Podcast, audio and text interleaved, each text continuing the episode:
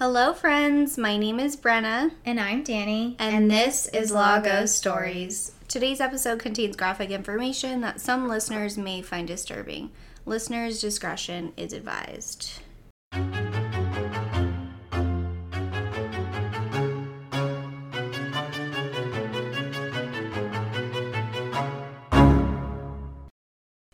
Welcome back, Law Ghost friends, and welcome to our first bonus episode of 2022. As we mentioned last episode, and for obvious reasons, we love spooky season, so we want to treat you to some extra episodes. If you did not hear last year's bonus episodes, I would suggest going back to listen to those after hearing this one. And again, if you're not familiar, because these are bonus episodes, we'll be talking about really anything that creeps, sends chills, or mystifies us, in addition to our normal true crime cases each week. Yeah, I definitely think these are super fun because we get to explore outside our normal realms. And a lot of the times I end up learning a lot more Yeah. cool, fre- freaky facts, which I love. Yeah, me too. Okay, I have a lot packed into this mini episode. So, Danny, are you ready? Yeah. It's not too too bad. It's not. Trust me. Maybe next week I'll go. Okay. then I'm ready. All right, let's get into it. And full disclosure, I was so excited about this episode. I shared the very basic information with you, Danny, a couple weeks ago. But what do you remember, if anything, about Skeleton Lake? I just remember there was some lake that uh, people found a lot of bones or body parts or something, but they couldn't figure out what was going on. Yeah. So there is a lake filled with skeletons. And when I mean filled, I mean the bottom of this lake contains what experts think could be as many as 800 skeletons, although the exact number remains unknown. And I'm sure you're thinking, what, why, how, and why haven't I heard of such a lake? Well, there's a lot of mystery surrounding the reasons as to why, and the research continues today. But I'm going to share several theories, and then you'll have to tell me which one you think, or if you have your own hypothesis. Ooh, I'm ready. Okay.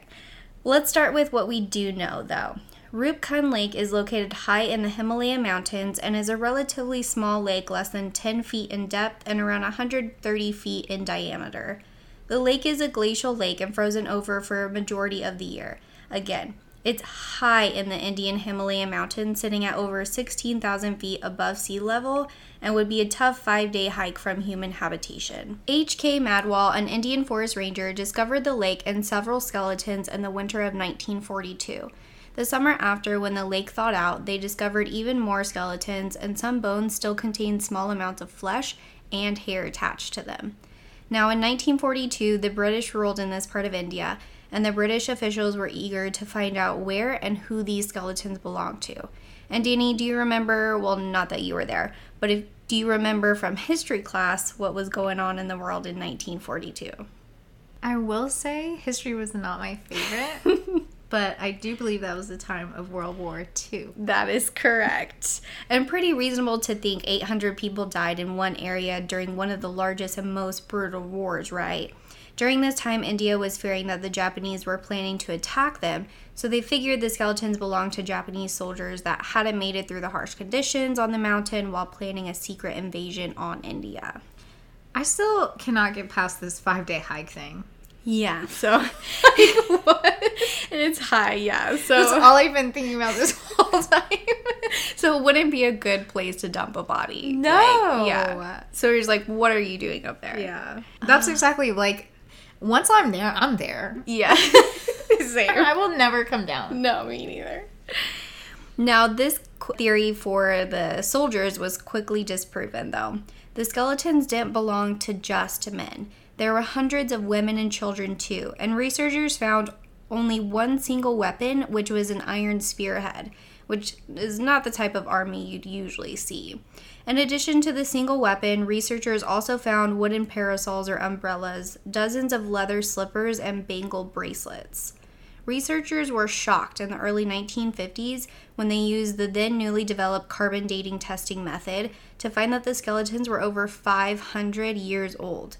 Turns out the flesh and hair still remaining on some skeletons were because of the freezing cold temperatures and arid air conditions, which created perfect preserving conditions. I love when this all lines up to where everything is preserved perfectly. I I just can't think of a better opportunity to like dive into a case when this stuff happens because then it mm-hmm. just opens Pandora's box to all of these things. I'm really interested now that you said that it wasn't only men, women, and children and the different type of army that they had available to them if this was something more of like villages turning against Arai or things like that. Ooh, yeah. I'll I'll get there, don't worry. but yeah, safe to say that the skeletons didn't belong to any soldiers considering the the women and the men. So what else could have caused 800 people to die in the same place at the same time? Well, we can all relate to the amount of panic people shared at the beginning of a pandemic, right? Researchers focused on how the people died for clues as to who these people were. Several skulls were found with skull fractures due to blunt force trauma to the head, and some skulls had an indentation at the top of their skulls where it had appeared that the bone was worn down. But other than those two clues, the researchers found that the people were in perfect health before they died, so illness was ruled out. Okay, what about mass murder or suicide? We know that the early centuries were not the kindest time period to live in, but the skull fractures, which were not found on all skulls, were found from an object that had to have really just fallen from the sky rather than from another human being yielding a weapon. There was no angle where the blunt object would have hit except straight down. There was also no indication or any evidence that would show mass suicide either. So, what the heck caused the skull fractures? And Danny, do you have any ideas? So you're saying the way that they fell and the angles for everyone, it all matched up to where it came straight down from something crushing them. Correct. Oh wow, that's really interesting. Yeah, skull fracture. So it would it didn't like break the entire skull, but it was enough to fracture the skull and kill them. Wow. So, when we think about blunt and powerful objects falling from the sky, hard enough to kill people, one thing they thought would be giant hailstorm. That is the most ridiculous thing I've ever heard. but this was also like, how stupid is that? 500 years ago.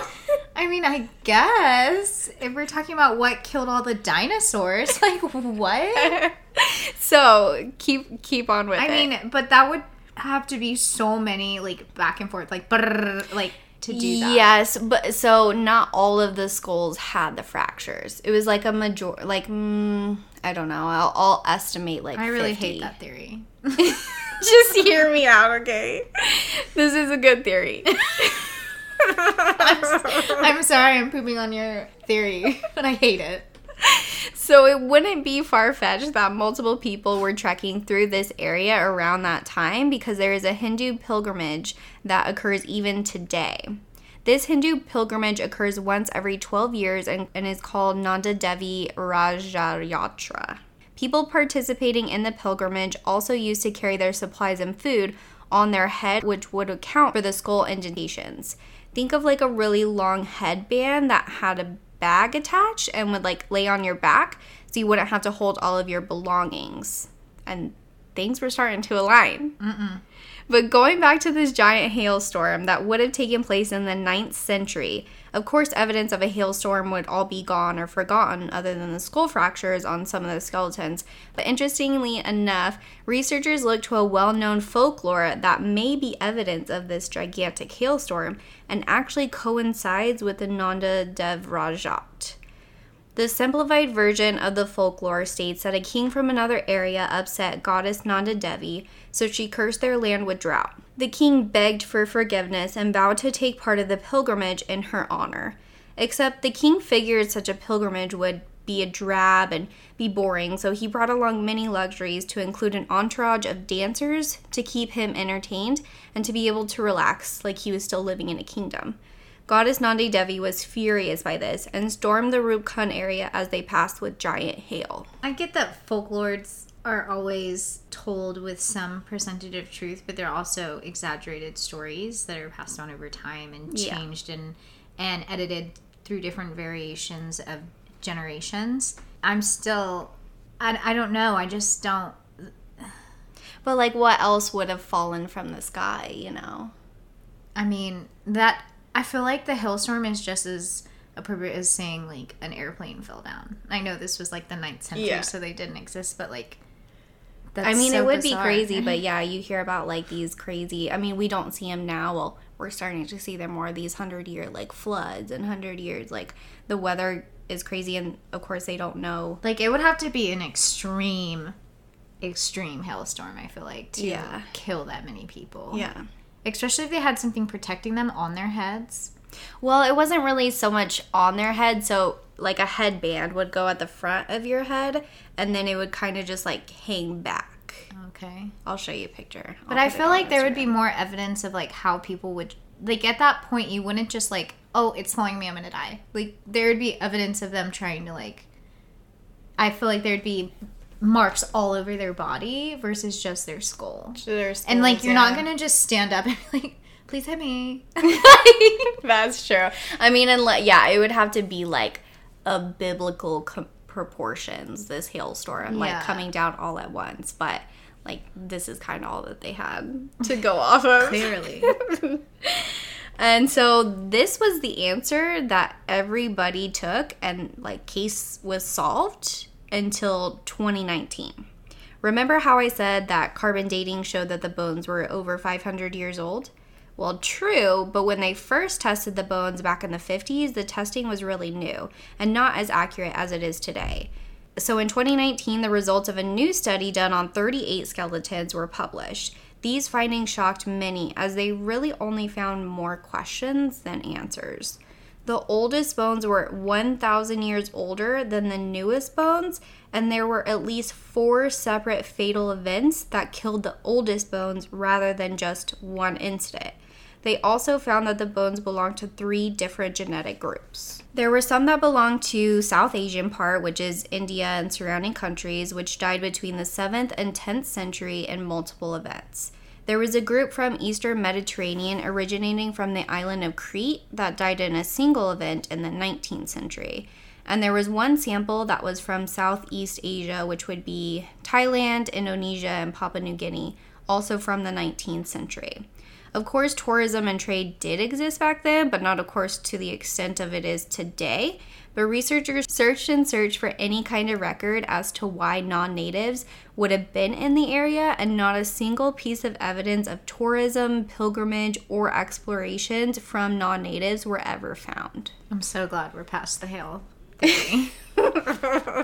So, I mean, do you have any theories now? Like, Well, to me, now this sounds more of like, I mean, because cult is not a new thing, but I feel like it's some variation of a cult forming that this is more of a ritualistic theory of like self sacrifice or something like that. But wouldn't you think that would be kind of like written down in somewhere? Like if they thought the lake was spiritual or anything like But that. But I mean, back then, if it was just like word of mouth and it was so close knit that they didn't want to write anything down, I wouldn't be shocked. Also, if they did write it down just because of how long ago it was, if that material was eliminated, it wouldn't be far fetched just due to the materials they had at the time. but even like people from an island would be coming. I mean, and who knows? They could be coming from a place where that stuff is kept and all the way over there to where they didn't bring anything to leave any evidence behind except these bones. I don't know. I feel like I like that way more.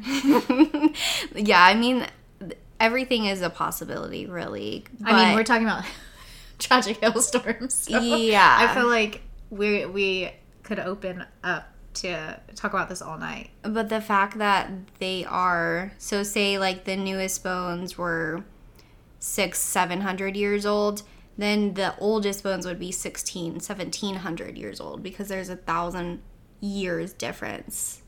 But and I don't know. It's just bizarre to me. But I mean, keeping a tradition or religion that long, you got to look at the Bible. That's been going on for so well, that's why I would think it would be written down somewhere, or at least like somewhere, because like how would these people find? Okay, you're gonna go five days, hike five days through the mountains. I mean, and that sounds like something that would be within the the realm of, Of we're gonna go cult. do this. This is how the story's starting. We we're taking a five day hike up.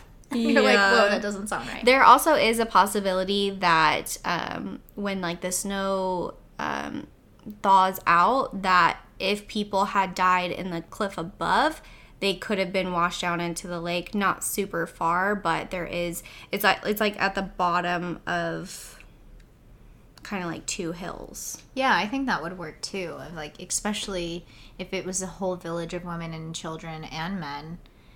Why why wouldn't that be a possibility of like surrounding villages of different ethnicities be compiled in one area?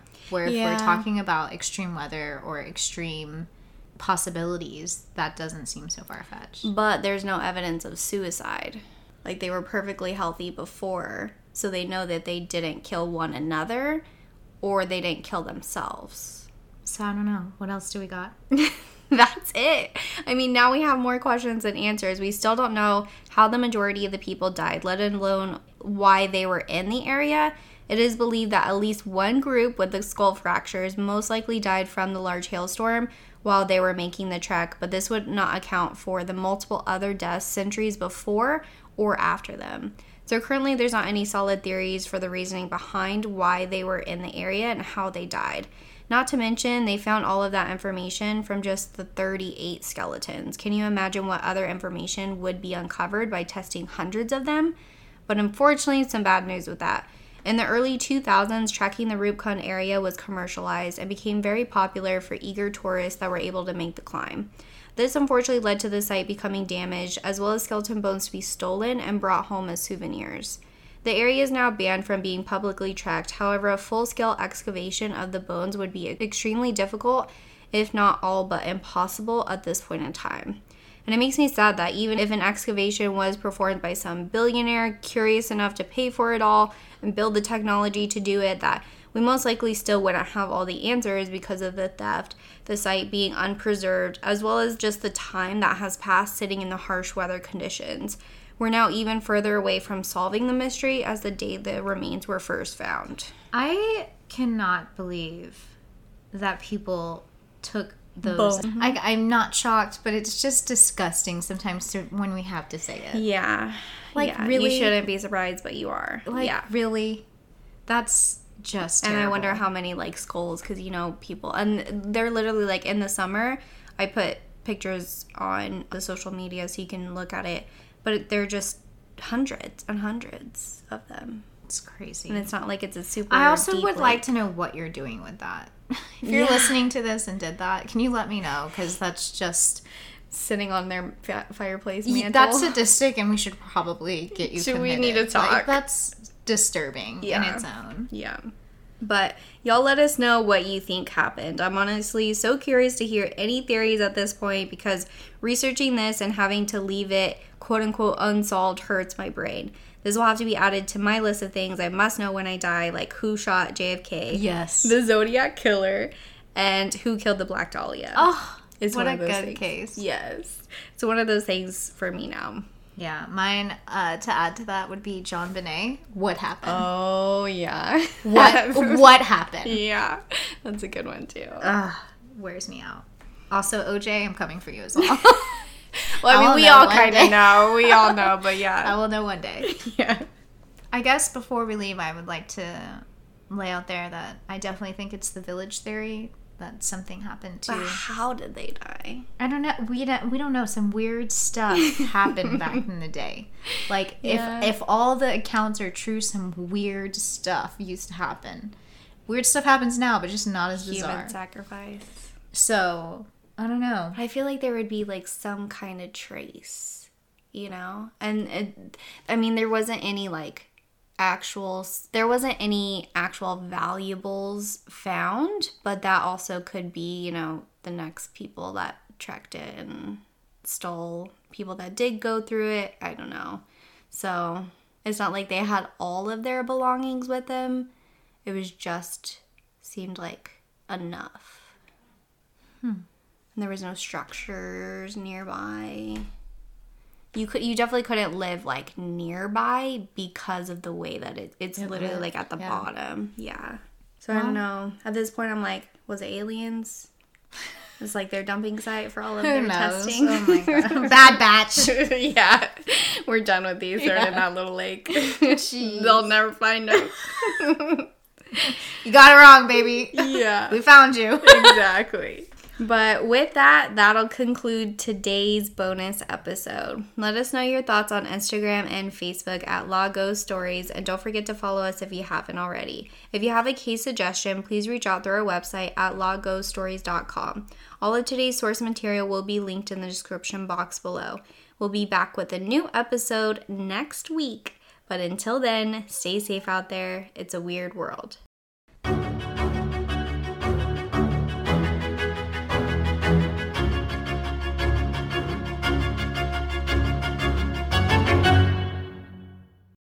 Thank you to Alexander Nakarada for allowing us to use his sound Nightmare for theme music.